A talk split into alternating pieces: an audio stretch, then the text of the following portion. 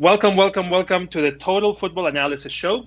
Here we are twice a month to talk about the best tactics, the best analysis of tactics, and all the most recent games and uh, and scores, and uh, basically just cultural commentary on on football in general, soccer, depending on where you are in the world. Don't forget to subscribe and like us and give us some love. Uh, there's a 20% off our affiliate link if you subscribe to the TFA site. And um, today we're going to be talking about some very interesting things. We're going to be discussing Joaquin, who some of you might not know is like, who's what name is that? And we'll go into that. He is the Betis, Real Betis Balompié captain. We're going to be talking about Real Madrid and Ancelotti. And we're going to be talking about uh, Everton. So join us, and uh, we'll see you on the other side.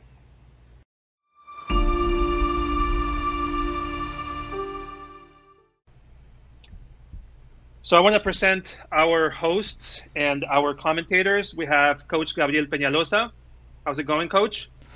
Hello, everyone. It's been it's, it's been a good week. We have a, a, good couple of weeks, actually, right? We have a lot to talk about, a lot to get to. We'll do a little look backwards first, but uh, excited to get into it. And Mr. Daniel Suarez, all the way from the United Kingdom. How's it going, sir?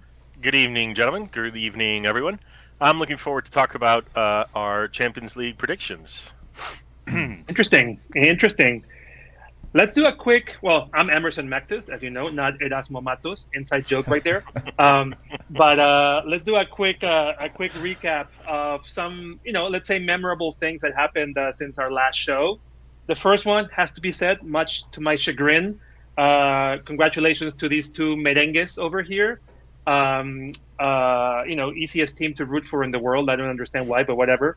Um, Real Madrid have won their 35th league. Uh, we're going to be doing a more in-depth look into what that means uh, for, you know, not what it means, but like how it got, how it happened, kind of. You know, we're going to talk a little bit about the the path and Ancelotti and this last, you know, nine ten months of Real Madrid winning the title. Um, 35th title for Real Madrid which puts them now in only um, one title behind Ajax Amsterdam as the European club with the most local leagues, basically. Uh, I don't know about all the leagues. There might be more leagues won in some part of Eastern Europe or something. Don't quote me there. But on the main, let's say, like, you know, top five, six, ten leagues, Real Madrid and Ajax are the two that have the most uh, local league. So it's a very interesting thing. I think Rangers is close as well in Scotland. Uh, not that I would call that a major league, but that's under debate. Um, the other interesting scenario that keeps on happening is like the gift that keeps on giving is City and Liverpool. They're just not giving up. You know, they're fighting for that Premiership week after week, no matter who they're playing in Champions League, no matter the rival. You know, it's still happening. It's still one point you know, whenever we're like, okay, that's it. Liverpool won a game that maybe like was not their best game, and then Man City coming from a hard-fought battle against Madrid, and it's still happening. That title race is still to be TBD, as they would say, right? And then uh, a discarded subject because we were going to talk about the Serie A, but Inter then went to Bologna, and I don't know how to say this, but they root the pooch, maybe.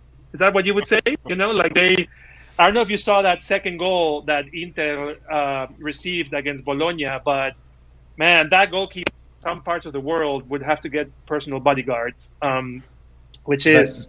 You know that that yeah. goal. Just to interrupt quick, quickly, that was the first time I'd ever seen an xG of one. on that play. It's you like this is goalie? You mean from the goalie or? no, like when, when, so the play when the ball goes to the line, right? That that's when they mark the xG, and the, the ball is basically on the line. So it's like, what it's saying is it's impossible to miss it. It's impossible to miss it, and I mean, what a gift! What a gift! What a gift! And you know, and also when you're finally like fighting for the title against your historic rivals of AC Milan, you know, like I mean, that's that's one of those historical blunders that reminds me of that time, you know, when Liverpool, when Gerrard like slipped, remember against Chelsea, and yep. we basically gave the title to Chelsea, you know. So, uh, and then you know, so yeah, so you know, my my heart's out to all the Interistas. Um, and then the other, you know, big subject matter that has been doing the rounds is Mino Raiola, right? So uh, basically one of the super agents of football. You know, represents Ibrahimovic. You know, represents Paul Pogba, Erling Haaland. Um, unfortunately, he passed away. You know, uh, agents always being polarizing figures in our sport. Uh, people that, if I was a football player, I would want the toughest, meanest agent you could get. But I'm not a football player, a professional one at least. So, you know, it's uh, controversial to say the least. Uh, but these are some highlights from the last couple of weeks that we can discuss. Congratulations to our two Madrid fans over here. And uh, let's go uh, to our next section, and we're going to talk about uh, Mr. Joaquin.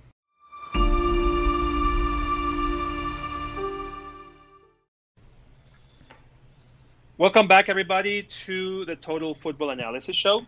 Don't forget to subscribe and like us and give us some love. There is a 20% off our affiliate link if you subscribe to the TFA site.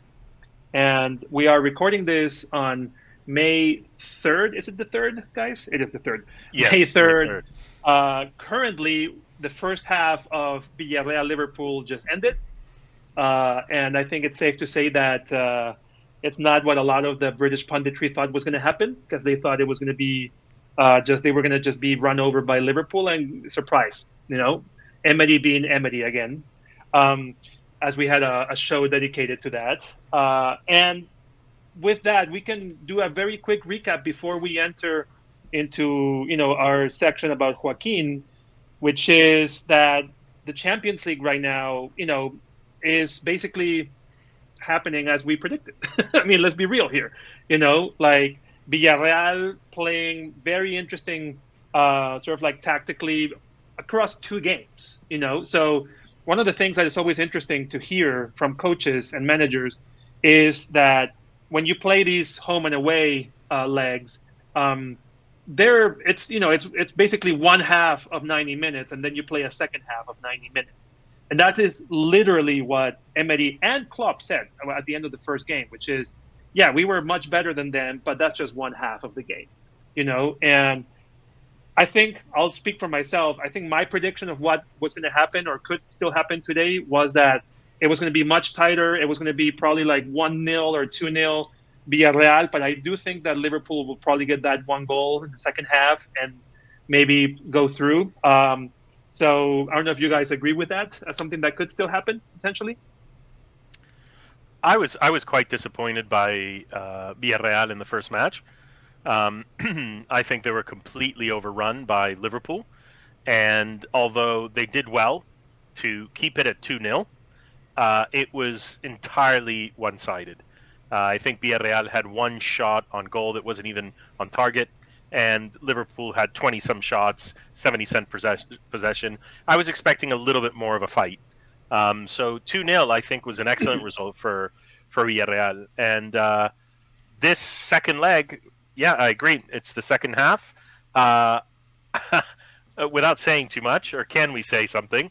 Can, can yeah, we mention yeah. it? Yeah, yeah, of course. I was this is going to air I- after, so yeah. yeah, yeah. I certainly, I certainly didn't think uh, it was going to be two 0 for Villarreal after 45 minutes. Uh, uh, I'm actually shocked because uh, Liverpool has been dreadful. They've been awful. So uh, hey, it's a it's a proper game now. So pretty exciting. Coach, any comments there? Or? You, know the the first leg went as as I as I thought it would, and and maybe this is we, we talked about the the Emery men, mentality, right? And we talked about the the simplicity of his formations and of his instructions. I think Daniel was mentioning that on on the last show and how that that helps a team and then to have kind of like a broader lens rather than looking at just the the match that they're in that they're playing you know have that broader lens that that's just one half the other half the entire 90 minutes is at home and it's at Villarreal if you see the way this game this game is going the, the first the first half at least I mean Villarreal is flying to the ball they're getting there first um, they're breaking on the spaces. Uh, Liverpool look lethargic. They look tired. They look disinterested. Let me ask you. Um, let me ask you something super quickly because we want to go into Joaquin. Do you think it affects the players or even the management when you have all the British press, pretty much press across Europe, except in Spain maybe, where they know Emery and Villarreal a little bit better, but maybe the British press for sure, when they keep saying you're better. Oh my God, how was it only 2-0?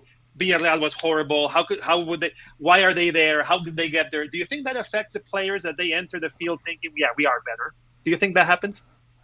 It, I think it seems to affect players of Premier League teams, well, of, of teams other than Real Madrid, I guess I would say. Real Madrid can be absolutely abject, right? And then just come and then just just win in, in, in just a few minutes. So um, I, I I think the pressure is, is a little bit different in c- coming from England with all the money that's there. Um, there's an expectation, and they, they feel like they they have to uh, maybe overperform every game just to have a baseline.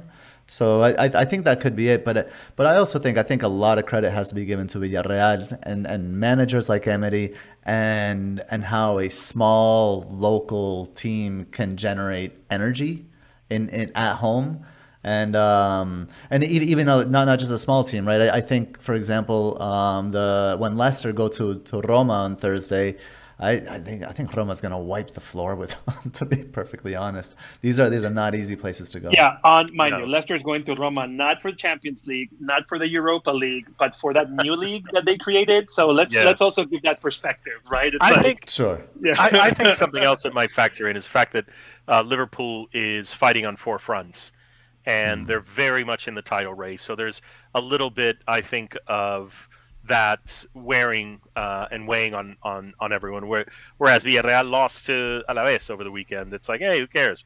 Um, so, yeah, so that that might that might be it. Yeah. yeah. Now, uh, to wrap this up quickly, um, on the other hand, you got Madrid and Man City in the game with no defense. It's like it's like a you know it's like the man who came from the cold or whatever one of those like old titles from movies. This was look at that the football game with no defense. You know, it was just. Yeah was incredible to watch, and it's you know it's obviously a lot of fun to watch those games. But um, you know, but if you really go down into the nitty gritty and the tactics, I mean, coach defense was horrible on both sides. You know, I mean, there was just nothing there. I mean, I don't know if there's a quick analysis there, or do you want to just jump into uh, Joaquin? I mean, we can give it 30 seconds, and, and all, all I'll say is, yeah, I, I Ancelotti just kind of gave up certain things, and he's like, "Look, if we attack them, we're going to get some things." Because that's that's the that's the nature of the team, that's the nature of the club, and that's the nature of Benzema. Um, certainly this season. So um, so I, I, think it was really that simple. It was, it was, just a reckless abandon, and now leave them with a fighting chance to win it at home. Reckless abandon can be a very beautiful thing sometimes to watch, you know, depending on the focus. Anyway, so... only only in Madrid can play that poorly and basically be 100% still in the tie going into the return leg. Uh, I, I, I, have strong feelings about what you said. so let's just leave it at that. Yes, oh, and they're not feelings. new. They're since I was like three years old. So let's just leave it there.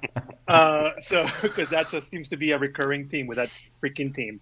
Anyway, so uh, let's jump over to cheerier subject matters for me, like Joaquin. Uh, and again, don't forget to subscribe um, and like us and give us, you know, all the follows. And, you know, there is a 20% off our affiliate link if you subscribe to the TFA site. And look at this. Look at this face. Joaquin Sanchez Rodriguez, uh, a guy that, you know, is not that much younger than us. you know, let's put let's be blunt. you know, he's was he was.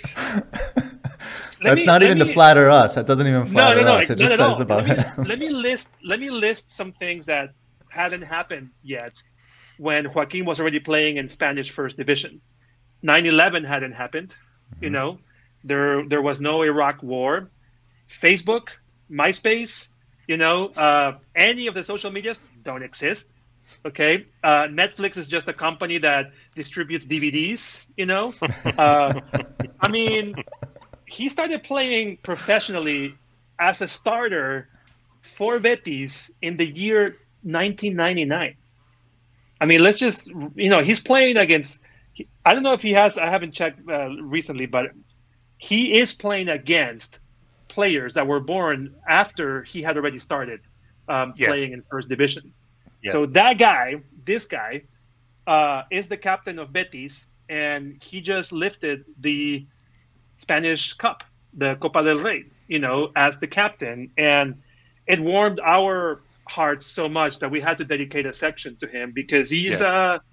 a, a journeyman of football that has had just one of these careers where he's on top of that playing in a position his entire career that is not one of those positions that you just assume a 40 year old will play all his career. Goalkeepers, defenders, obviously easier, right? A winger, you don't see that much. You know, Ibrahimovic as a start as a as a center forward, maybe. You know, you could. There's more argument there because he's also. You know, I don't know if he's 40 already or getting there, but he is. Yeah, um, he's 40. Mhm. he's 40. Joaquin is a winger. Like he was, you know, he's been a hard seven his whole career. So I don't know, coach, like take us through some of what you saw and what you like, uh, you know, went through with, with this guy. I mean, I mean, Joaquin is 40, but he's an old 40. He turns 41 in July. So, Yes, on top of that. Yeah. he was born in 1981, just for, for reference, and that's just that's just madness.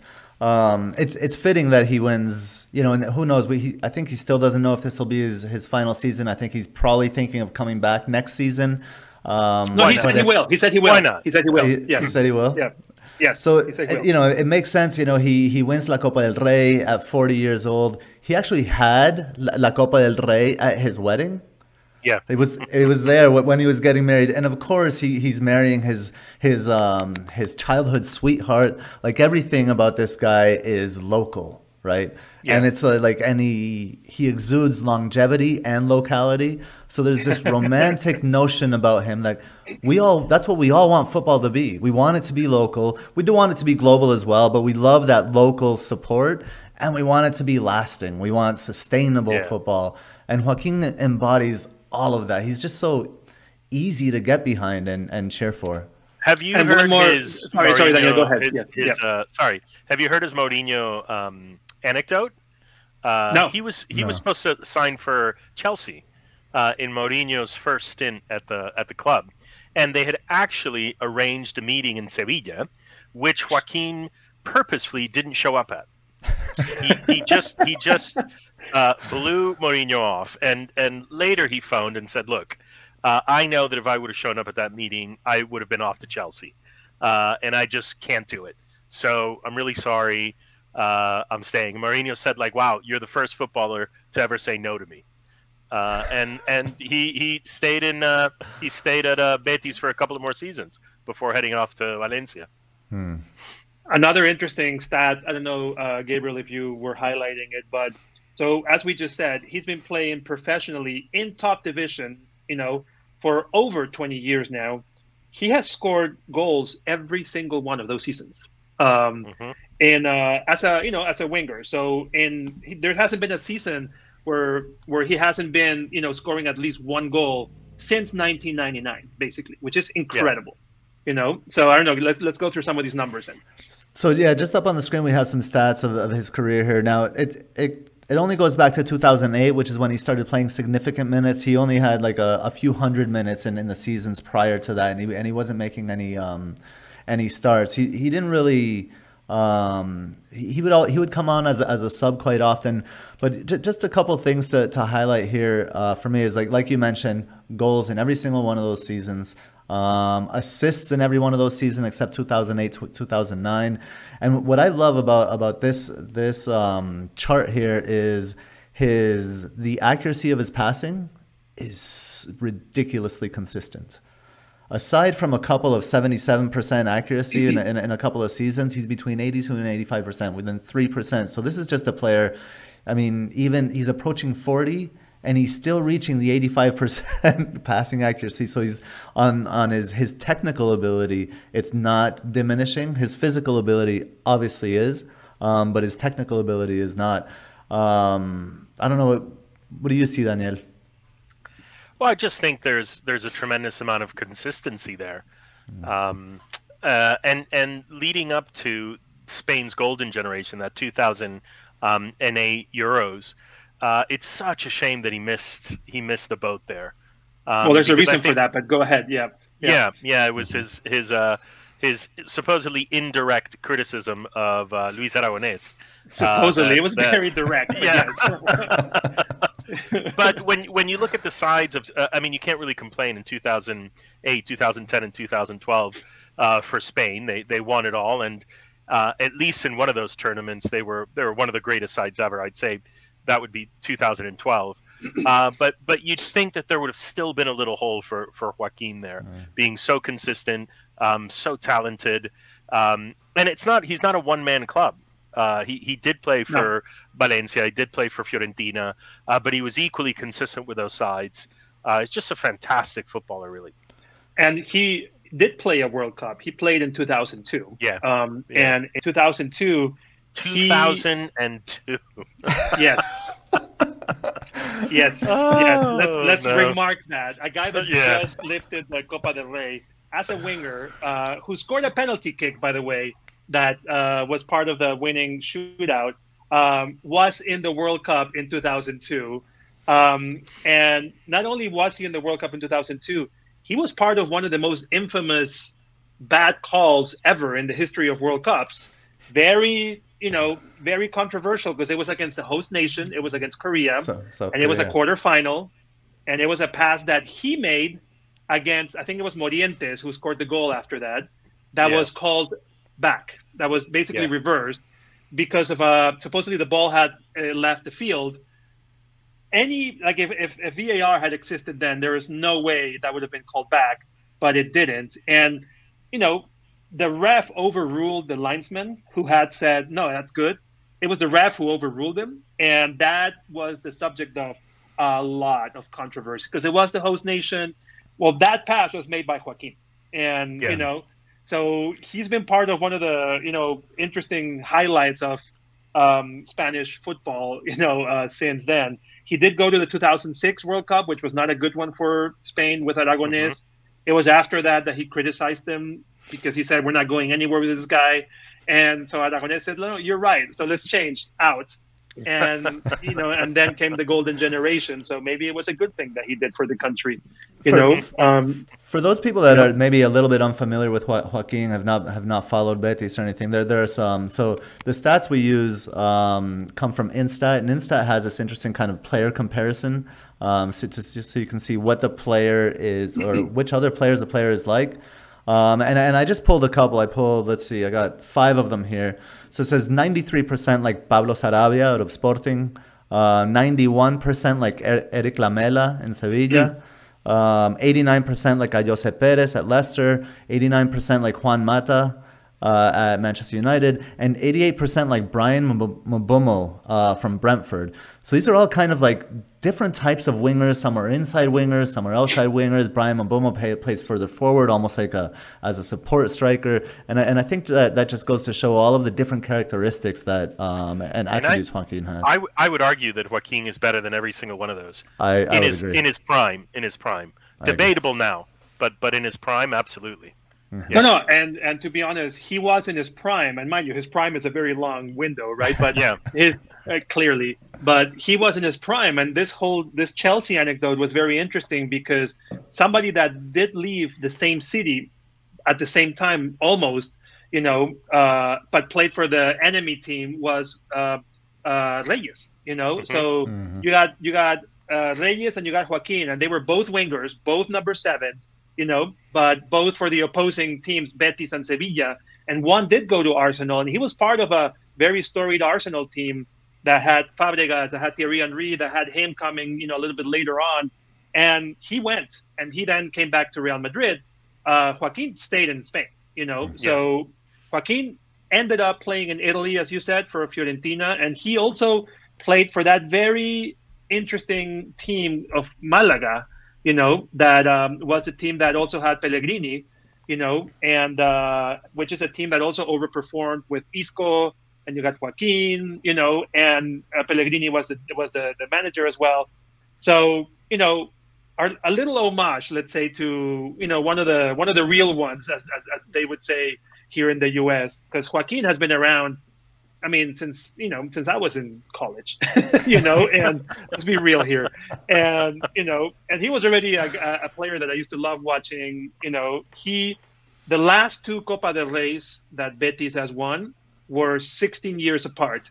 He was part of both. Let's just put it that, you know. Mm-hmm. So, um, you know, tip of the hat to Mr. Joaquin, 41 in a couple months, playing for another year, winning titles, a winger still super skilled, still super fast, and uh, and still a competitor, and that's what we like to see. You know, so tip of the hat to Mr. Joaquin. Joaquin uh, from Betis, and Gabriel has was looking at uh, clips of his, and his accent is impossible to identify, I guess, for you, right? So, yes,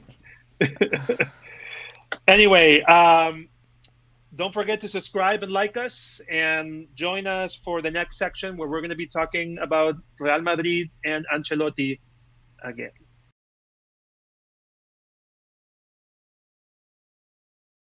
Welcome back, everybody. Don't forget to subscribe and like us and give us a lot of love. There's a 20% off our affiliate link if you subscribe to the TFA site. And coach, let's do let's do socials. Yeah, reach out to us on, on we're on Twitter. I am at, at FPL Lens. Um, you, or even on in the comments here in, in, YouTube, we will respond. You can DM us, re- request us, and uh, we can continue the conversations there throughout the week. And, and Emerson, Daniel, yeah, sorry, Daniel. I was gonna just host uh, intro Daniel because you don't have your social on your name uh, right there. But why don't you tell us what it is? Yeah. Uh, it's. Uh, it's uh, this is this will be fun. It's it's rather long. Yeah. So it's Daniel. just hey, look, oh. for it, look for it in the in the in the comments. I'll I'll put it on there. There you go. Yeah. There you go. There you go. and mine is right there. I use the same the same social both for Twitter and Instagram and. I will admit that I'm no longer in Facebook, um, but uh, if you want to look for me there, you know, you're going to have to go back to Twitter. So that's uh, that's kind of like a, a self-serving circle right now. Um, and uh, let's jump to the new, newly crowned, uh, you know, champion of the Spanish league of the Spanish First Division. Um, and you know, I guess we talk about Madrid a lot, but there is always Madrid is always in the news, and you know. So yeah, now uh, Carlo Ancelotti and Real Madrid uh, have won the title a year after, a little bit under a year after Atletico de Madrid won it. Um, and uh, before I, you know, we go into some of these stats and numbers, uh, it's been a very interesting league in general, La Liga, because I feel that um, Real Madrid has won it fair and clear, and I do believe since the beginning that they were the best team. But I also think, just from watching La Liga a lot, it was a very irregular year, bizarrely. You know, it almost felt like Atletico de Madrid was like tired from last year because they went to the wire last year. Um, and I don't know if the players had it mentally. Another year of battle, you know. I think that that's what happened. Barcelona is a mess. I mean, let's be real here. Messi left, and it was like, you know, like that boy that was holding the dam by with one finger when Messi left, it just all collapsed, you know. Um, and Real Madrid, rightfully so, took advantage of that. Sevilla was never going to hold that much because they don't have the depth. They have great players, but I, don't, I didn't think they had the depth to withstand the whole season. So that brings us back to Real Madrid, who have been steady in the league. So let's let's do some uh, stats and comparisons and discussions here, guys. Just really quickly before we get into it, and, and I'll let Daniel open up on the Real Madrid talk. Um, Fabinho just scored. So it's so it's two yeah. one now. Yeah, I saw that. and Rulli should have had that, by the way. Um, uh, okay, so uh, I mean, we can point out a lot of things about Real Madrid this season. I think there's there's two really important things to say. First, uh, the first one is in comparison to last season. And by the way, Real Madrid was was champion on the last day of the season up until the last few minutes of the season when Luis yeah. Suarez managed managed to score. Um, and that was honestly not a very strong or not a very high performing Real Madrid. Um, so what what's the difference? Why are they 15, 18 points ahead? Honestly, we can go into tactics, but I'd say two things. One of them is fitness, and the other one is um, goals, uh, which you'd think is is pretty obvious but it's something that plagued Real Madrid last season. Um, they have been fit, generally speaking. All of the big players, all of the important players have played uh, consistently throughout the season, with maybe an injury here and there, um, and then and then goals. Uh, last season, the front three of Benzema, Asensio, and Vini Jr. Uh, scored 30, 30 goals, 31 goals. And this season, with a few games to go, have 50 goals. Wow. Uh, so I think I think just with those two things was enough to uh, be that much little bit better than than the competition this season. Yes, uh, Sevilla no strength and depth. Barcelona a disaster. Uh, maybe uh, Atleti with the strongest side potentially just didn't have it in them anymore. Uh, Wait, you think you think Atleti has a stronger side than Real Madrid? You really, you still believe that? maybe, or? maybe, possibly, possibly. I think they have a very, very strong, strong side. Uh, all, all the way from from uh, uh, uh the keeper Oblak all the way through to uh, the front line. Um, but yeah, I think I think before talking about tactics is hey, they they they're creating the same number of chances than they did last season, but they're putting them away um, uh, significantly more so than than than last season. So it's not much of a tactical analysis, but in a in a nutshell, that's it. Hmm. Coach, what do you think? So I've I've heard. Um, you, you know, I, I don't know that there is much of a tactical analysis when when I think I think you when it comes to Madrid this season, and and we, we talked about it we referenced it earlier when talking about that Manchester City game, and I think that's a perfect kind of example um, I think in, in Spain it has been a bit of a complicated season. Certainly, uh, Barcelona hasn't really been there to push Madrid like, like they have in the past. So they've been able to get away with being inconsistent. Um, that I mean, thankfully for Madrid, is they they have the the remontada in their DNA, and they've come back seven times in in, in seven pivotal pivotal. Before games. we talk about that, let me interrupt one second. Inconsistency with Real Madrid based on what? They have been the most consistent team in the league, right? So you're saying they're inconsistent in what way, for example? Right. So the, the inconsistency of Madrid is in um, style of play and level of play, right? Mm-hmm. I mean, where sometimes they're they're they're chasing the ball like crazy and they're pressing super high up the field, and they have like Modric running up the field and Kroos running up the field for God knows what reason because they're because they're, they're old. And Militao. And Militao. yeah. Talk, talking about having no reason to be running up the field, uh, that obviously yeah. brings up Militao in, in, into the question, right? And then we've seen other games where they where they've sat back in a shell, where they where they've hit on the counter attack, um, and I haven't really noticed any kind of rhyme or reason to to you know when it comes to those tactics. So um, I think I think it was Sid Lowe that was saying that uh, you know Real Madrid thrive on chaos, and and they they can take advantage of chaos on the field because ultimately they have Vini Jr., Benzema, and Courtois this season yes. that are playing out of their out of their minds this season. Um, yes. So, and and that's it, and that's it's really that that simple. So even though Daniel disagrees with you on Courtois because he thinks he hasn't been that solid for them, so maybe you should uh, speak I, to that, Daniel. Yeah. Um, from from a from from a goalkeeper, a goalkeeper's perspective, I think Courtois has been solid he has made all the saves that he was supposed to make, um, which does not always happen. Um, but his distribution is poor.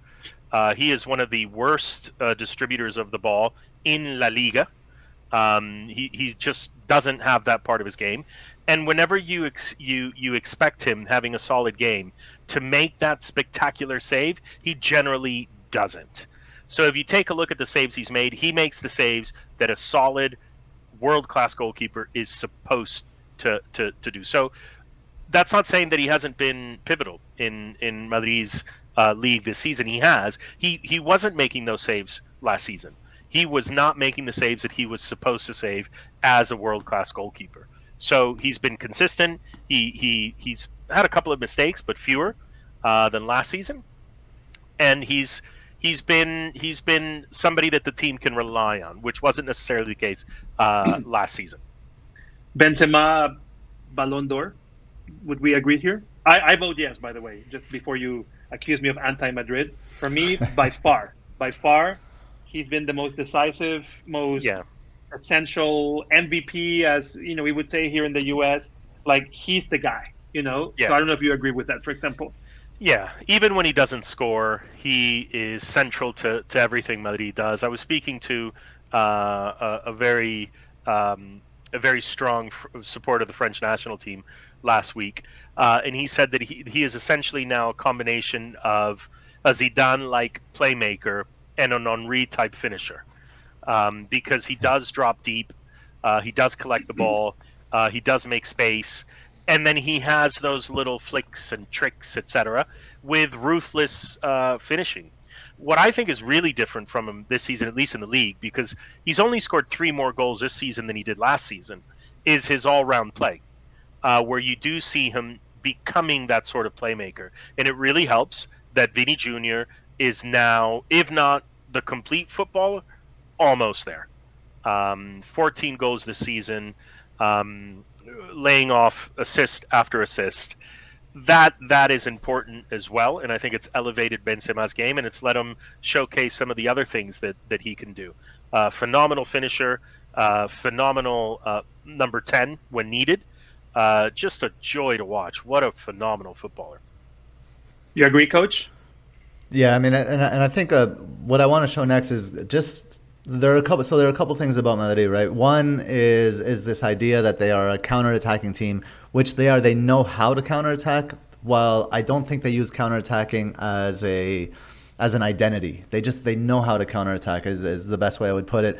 And then the the other thing is we're talking about how great uh, what what a world beater Benzema is, and it's it's absolutely true, and, and that's created. And we talked we've talked about this as well, uh, fellas. Is that's created a dependency right? Uh, that that Madrid without Benzema, and, and we can go to the, the Barcelona game as a, as a prime example, um, which we will go to in, in just a second here. I think Madrid without Benzema are uh, almost like a, a, team without a soul. They they have they try to they try to do the same things, and there's just this this emptiness there. I agree. I completely agree with that. And you know, Benzema has been subject of debate for many years amongst many people. I have always been a defender of his. I was always uh, bigger fan of his than I ever was of Cristiano when he was playing in that team. You know, I thought that he was, and I remember specific moments that you only remember when you really dislike a team. you know, uh, and there are moments when, for example, there's a semifinal for a Champions League between Atletico de Madrid and Real Madrid that Atletico was absolutely dominating, and there was one play that Benzema and this is at the height of Cristiano and all the super Cristiano and Zidane, blah blah blah. And there was one play where Benzema steals the ball, goes through the end line of Atletico Madrid, dribbles three players, and makes a very soft pass to Isco, who scores, and they go to the final that year against Liverpool, I believe, um, or Tottenham. I think it was Liverpool. Um, and those are the little plays that, for years, Benzema has had. Mm-hmm. You know, against uh, opponents where he just in one play destroys all the plants, right? And he's always been that way. So I think that it's good that he's getting props generally this year as probably the definitely the best striker and for me the best player currently in the world right now. Mm-hmm.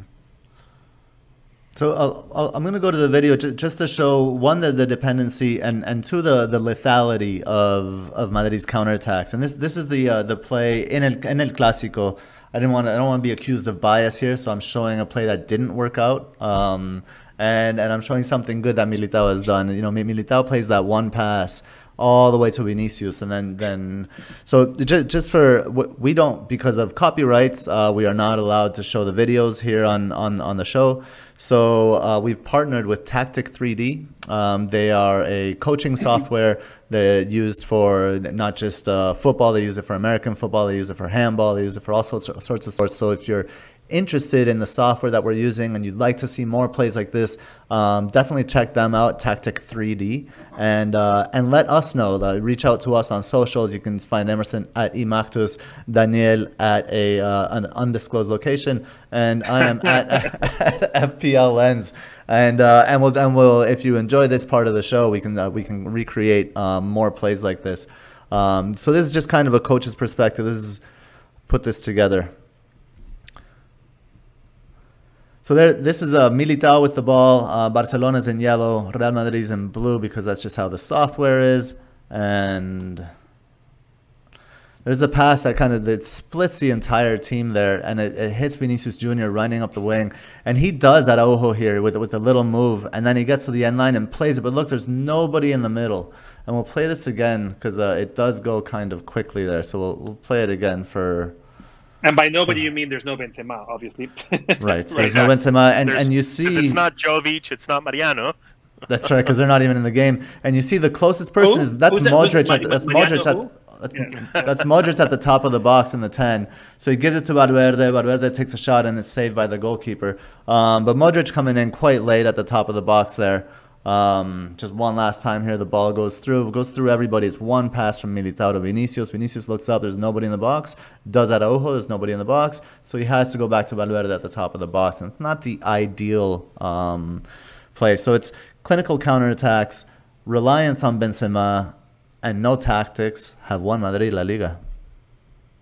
amazing, amazing. And uh, what I will say about uh, you know kind of like recapping or highlighting what I said at the beginning, it was a very steady. I know tactically and in terms of like the level of play was not super good, but what was steady about Madrid is that when they needed to step it up, they did. Sometimes, as you said, on the comebacks, on the remontadas, right? When and this happened seven times this season between La Liga and the Champions League. I don't know how many teams have that in them every year to come back when you're down. You know, Madrid scored so many goals in the second half. Many, I don't want to say like all of them, but many goals in the last 10, 15, 20 minutes of, of games. Um, usually Benzema was involved in some way or another in those goals. So it was just the league, the league, the La Liga was sort of like going through a moment where it was suited for Madrid to just take off like that. You don't just by accident win a league like the Spanish First Division by 13, 15, you know, 18 points, you know, just by accidentally getting there. Like they've been steady, they've been consistent. They have put pressure when they had to. Sevilla, every time they were inching closer, Madrid would lock that door. You know, when Atletico Madrid was coming up, they they beat Atletico. You know, Barcelona. I don't even know where, where to start with that team. So it was a good season for them. I think that Madrid can be happy that they won La Liga, and I hope it just just only stays with that title. So ju- just to go there. over, I, I do want to go over the those those matches uh, quickly here. So we have, Yeah. um, and and and these are just um the the matches were on 19th of September. Real Madrid beat Valencia 2-1 with goals in the 86th and 88th minute. Um, we have the 28th of November. Real Madrid beat Sevilla with goals uh, with a goal from Vinicius Junior in the 87th minute. Um, we're looking at the 20th of January against Elche, right, with Madrid. Uh, Yep. a- after Marcelo gets a red card in the 102nd Yes. minute, Isco scores in the 108th, and Hazard scores in the 115th. That's in La Copa. And then the they come right back. goal he scored in since he is in Madrid, by the way. Yeah, The- One of the the only one, maybe. Might be the only one. And then they come back against Elche again, and you know they were losing to Elche, and they Modric scores in the 82nd, and Militao scores in the 92nd to rescue a point on the 23rd of January. Um, then we're getting into more recent ones. The PSG game we all remember on the 9th of March to, to go 3 2 in the tie. Benzema with the hat trick in the 61st, 76th, and 78th minute. Um, then we go to the 12th of April against Chelsea, right? To make it, uh, they lost the game 3 2, uh, but goals from Rodrigo in the 80th and Benzema in the 96th uh, make it 5 4. So Real Madrid go through. And then uh, the most recent one against Sevilla, the, um, yeah, the, the classic game where um, Nacho scores in the 82nd, Benzema in the 92nd um, to, to to get the three points there. Um, and then and then just to show like a little bit that you know how do they do this? They must be counterattacking, just like really incredible counterattacks. And we and we look into it. Um, so I'll bring it up here. Um, we have like like the stats that we looked into. They don't seem to indicate anything, right? So this is this is their pressing. If you think that they're counterattacking, then it's probably some low pressing. But in some games they have medium, uh, like 38% low pressing, just like everywhere else. Other places it's 75 low pressing, 75% low pressing. It just really it's it's all over the place. Um, the the only thing they have that is even the pressing efficiency. Look at the pressing efficiency against Valencia at 17% versus a pressing efficiency against, a, I mean, we're talking about a, a decent team here, PSG, at 59%. So it's not even like against good good teams. It's one way against bad teams. It's just like Ancelotti's like, ah, you guys are pretty good. Go go play. chaos, Um, beautiful chaos. chaos, Beautiful beautiful chaos. chaos. I mean, that's what Sid Lowe said, and I we agree with him. Yeah, absolutely. Yeah. So anyway, congratulations to Real Madrid. Uh, let's watch this really quickly. We our time Just- is up, Coach. Our, ahead. our Yeah. time is up. Here, here, here. Yeah. There are attacks again, varied all over the place. It's, this is like entrances into the penalty box and shots on target. We see it fluctuate up and down across all the games from uh, from Valencia early in the year to Sevilla um, quite late in the year. And then the last one here, and those of you that are listening on the podcast, come check this out on the YouTube show, and you can pause it. It will we'll timestamp it so so you can see this. And this is just the the XG data um, that also just fluctuates all over the place. So just showing like absolutely no plan. Um, yeah, that, that's what we said. That's why we're saying like no tactics here. Just just just win, baby. I guess that's what Al or Davis maybe maybe no tactics is the tactic. You Maybe know, like what it maybe it's Yeah. maybe that's the the Jedi mind trick. mind games. Yeah, you never know. He certainly looked very happy, and uh, you know, after they win, the, they won the title in Madrid. Big fat cigar, top of the Yeah. buzz, probably a little bit buzzed. You know, so you know, uh, clearly it was a big thing for him. You know, so he had never won the Spanish league. You know, that's a, so it was a big thing for him. Uh, anyway, remember to um, subscribe and like us. Uh, there's a 20% off our affiliate link if you subscribe to the TFA site. Uh, and next up, we're going to talk about Everton.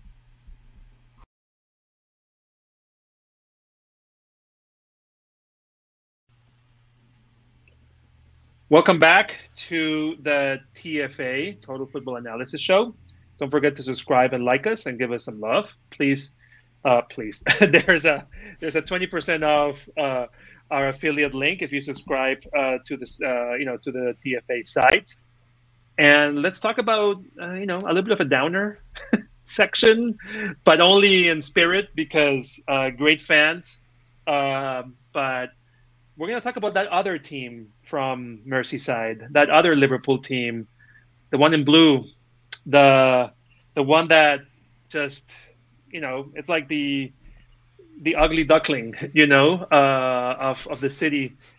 Everton, man, uh, Everton, as of today, would be playing the championship next year, uh, which is crazy uh, compared in terms of the history of the team, in terms of to some degree even you know the budget and the, the players they've had. And but let me just start with a very general question to you both. How did everton get here? What's what's happening? Like how why is everton right now fighting for relegation? What's what's what's the deal? Uh, I'd like to just say Benitez, but uh, that's that's not entirely uh, the the case. Um, it seems like it's been something that's that's been in the making. Uh, the club hasn't really had a philosophy for for some time. Uh, the appointments of managers seem to have been uh, quite random. Uh, they've spent hundreds and hundreds of millions on players, so you'd think that the managers have gotten support but it's it's just a fact of, of no philosophy. And I think they could have done probably it's it's you know funny to say we just finished talking about uh, Ancelotti and not really having tactics. Um, they they weren't that disappointing under under Ancelotti. Um, eh, so so that's I, I think that has a lot a lot to do with it. It's a it's a club that's sort of been all over the place. Similarly to what happened to, to sorry to, to United, uh, a club with without a, a philosophy after so many years of Ferguson and so many years of being uh, having a certain mentality. uh, They've been all over the place as well for, for years. Yeah, sorry, Daniel. I have numbers that I came across um, in terms of winning percentage for managers uh, Mhm. ever since the David Moyes days. Yeah. So we have since 2002, and I'm not going to say the smaller ones that were there for as caretakers. David Moyes, uh, Bobby Martinez, Roberto Martinez, Ronald Koeman, um, Sam Allardyce, Marco Silva, Ancelotti, Benitez, and now Lampard. Who do you think has the most, like the highest winning percentage of all of those? And these are people that you know with more than a certain number of games, obviously under them, right, per season. Who would you, if you had to get like a wild guess, who has the biggest percentage there, winning percentage? Huh. That's a good question. Martinez. No, it was actually. Sorry, go- go ahead, Daniel. I was going to say uh, Benitez. It's actually Ancelotti. So, yeah. So talk about I- tactics, right? yeah, So, yeah. and Ancelotti had 46 percent uh, winning, uh, 46 you know percent winning percentage with um, with Everton um, during his you know uh, time there. Second place, this might shock some people. Um, well, actually, no, sorry, uh, close. But second place is basically tied between Roberto Martinez and David Moyes. You know, yeah. and, and, David Moyes was there for a long time. Yeah. Like he was there for over ten years. You know, um, the lowest is Benitez. yep. Benitez is at 31%. Mind you, it was only 22 games. Maybe if they yeah. gave him 30, 40 more like Ancelotti, he would get to a higher percentage. Yeah. But you could argue that, I mean, it's well, fair they, to argue that they're there because of him. Yeah, go ahead. Well, they've been worse since he left. Um, so um, that's why I threw Benitez out there. I was just like, ooh, maybe maybe there's a little bit of a twist there. But no, they, they they've they've had a couple of good results as of late, but they have been um, Lampard has not been able to get him out of that funk. Uh, they've had a lot of injuries, um, but with with I think Yerry Mina in particular coming back, I think that's been something that's been very very helpful. But not having uh, Calvert Lewin uh, in the side throughout the course of the season, I think, has also um, hurt them significantly. I mean, Everton have had 10 managers in the last six years and have spent half a billion pounds. Yeah. If, if a billion pounds is supposed to get you the league, half a billion should at least get you mid table. Yeah. And these guys are about to be relegated. But it's it's that um, inconsistency and, and the, the lack of vision, like Daniel said, and and just really like lackluster managers. I mean, you bring the Dutch guy in with absolutely no plan and no way to communicate uh, with, with, players. You, you know, you, you, you bring Sam Allardyce in. Like, what, what does it say about your club when you bring Sam Allardyce in here? Um, then you follow that up with Marco Silva. Like, like how is that even a philosophy? Then Carlo Ancelotti, you know, he he certainly excited the Everton fans. He he brought some the problem with Ancelotti is when, when he came, then he brought like some players that helped in the short term, like, like, James, like James right? Yeah. And and and there was some that was like, okay, he's building something here, but that that team lasted maybe half a season, and then they just fell off a cliff. So and how quickly did Ancelotti bail when he got met? It probably, you know, it was like one text from Florentino, and I'll be, I'll see you in two hours. You know, yeah, he's like, hey, uh, I'm on the plane already. Florentino's like, hey, what are you doing tonight? And Carlos like, yes. no, no, I'm asking you about dinner. No, sure, I'm yeah, whatever. yeah, whatever. Exactly. He was out of there quicker. I mean, it was. It says a lot about the club too, right? Yeah, so, but really quickly, what, what what I want to get into here um, is is just a little bit of how Everton have changed. Um, in their, especially the past two matches, saw the match against Liverpool where they lost two nothing, and they, I mean, they looked, they looked like kids trying to learn how to do some shithousery like everything was over the top and you took you did it too long. There was no subtlety to it but it seems like in one in one match between the liverpool match and the chelsea match that they kind of got it. And and you know pickford um, even you know he he everyone's claiming this this incredible save when when the ball gets kicked at his face. But it, but it's how he uses that energetically to like he, to lift the crowd, to lift his team, to you know to, to inject that energy into the team. And then you know, so just just some people might not know. So against against Chelsea, um, the Everton fans they they they I think they, they lit fireworks at one o'clock in the morning and at three o'clock in the morning right outside the, the Chelsea hotel. Um, when the when the ball would go into, into the crowd, there's a fan that, that hid the ball, put it under under their shirt, um, so to, to help help the team waste time. Um, there were flares all over the place, shithousery on the field. Pickford like he did make some incredible saves. I did love that save where he has to go run across the goal and he's inside the goal, but he punches the ball out. I thought that was really well done. Um, so, so I don't know. That Mina, yeah, Yerry Mina was doing theat- South American theatrics, and I love him for that. You know, in, in the heart of the Premier League. You know, he's holding his face in the box. El Panayerri, he's, he's he was he was great. He actually played really well that game, and then and then I, I just from a tactical perspective, and we all know that Frank is no uh, friend to tactics. Um, I just thought playing Mykolenko uh, uh, wide and Iwobi wide on the other side, it allowed them to really press Chelsea wide. Whenever Chelsea would get the ball wide to say Marcos Alonso or Reece James, there was immediate pressure on all of those balls.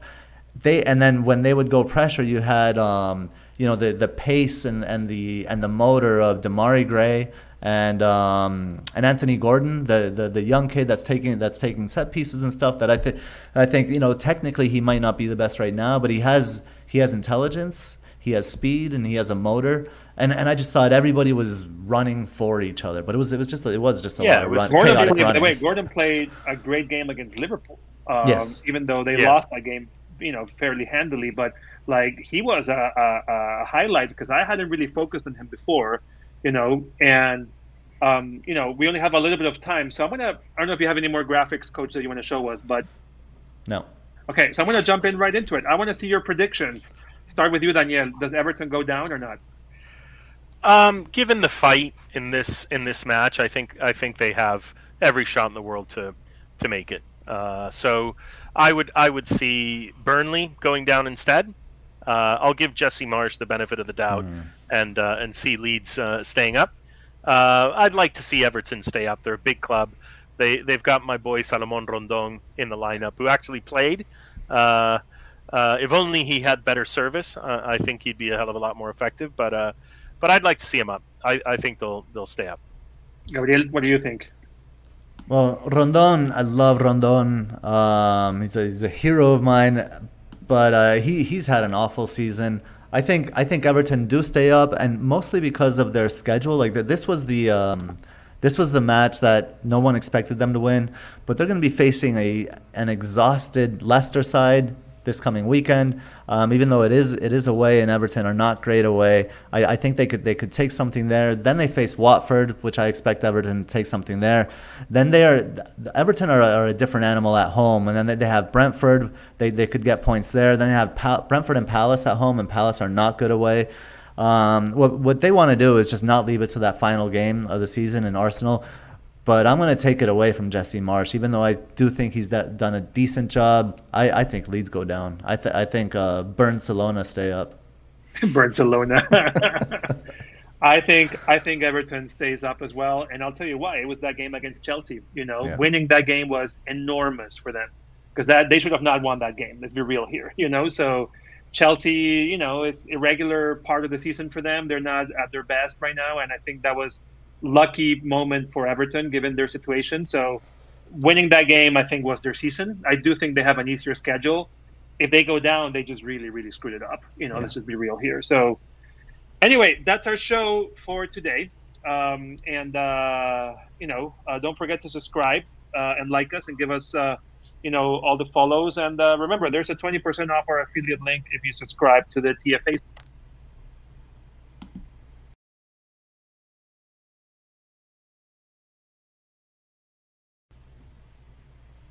Don't forget to follow us. Don't forget to subscribe, and don't forget to give us some love on all our socials. And also, uh, there's a 20% off our affiliate link if you subscribe to the TFA site. We'll be back uh, in the next couple of weeks uh, with some more interesting uh, recap uh, of something that just happened live. Liverpool just uh, completely turned it around. Um, so congratulations to all the you know all the Reds, everybody that follows Liverpool. Uh, you'll never walk alone, and uh, congratulations on another Champions League final. And um, I don't know, Daniel, Gabe, any parting thoughts for now? No, I guess we'll we'll be able to talk a little bit about that that Champions League final as well. Yeah, and uh, well, I thank everyone for joining us. You can find me at FPL Lens on Twitter. Um, definitely re- reach out, um, send us questions, send us ideas, send us commentary. It's all good. Let's get, keep the conversation going for the next two weeks, and we will see you then. See you in two weeks. Uh, before we leave, Madrid or, or Manchester City tomorrow? Quick, quick round right now. A la Who goes through? Who goes through? Madrid. Coach. I say Madrid too. God. Ooh. Anyway, see you in Bye two bye, weeks. Pep. Have a good one, everyone. Oh Cheers. God. Okay, Ciao. bye.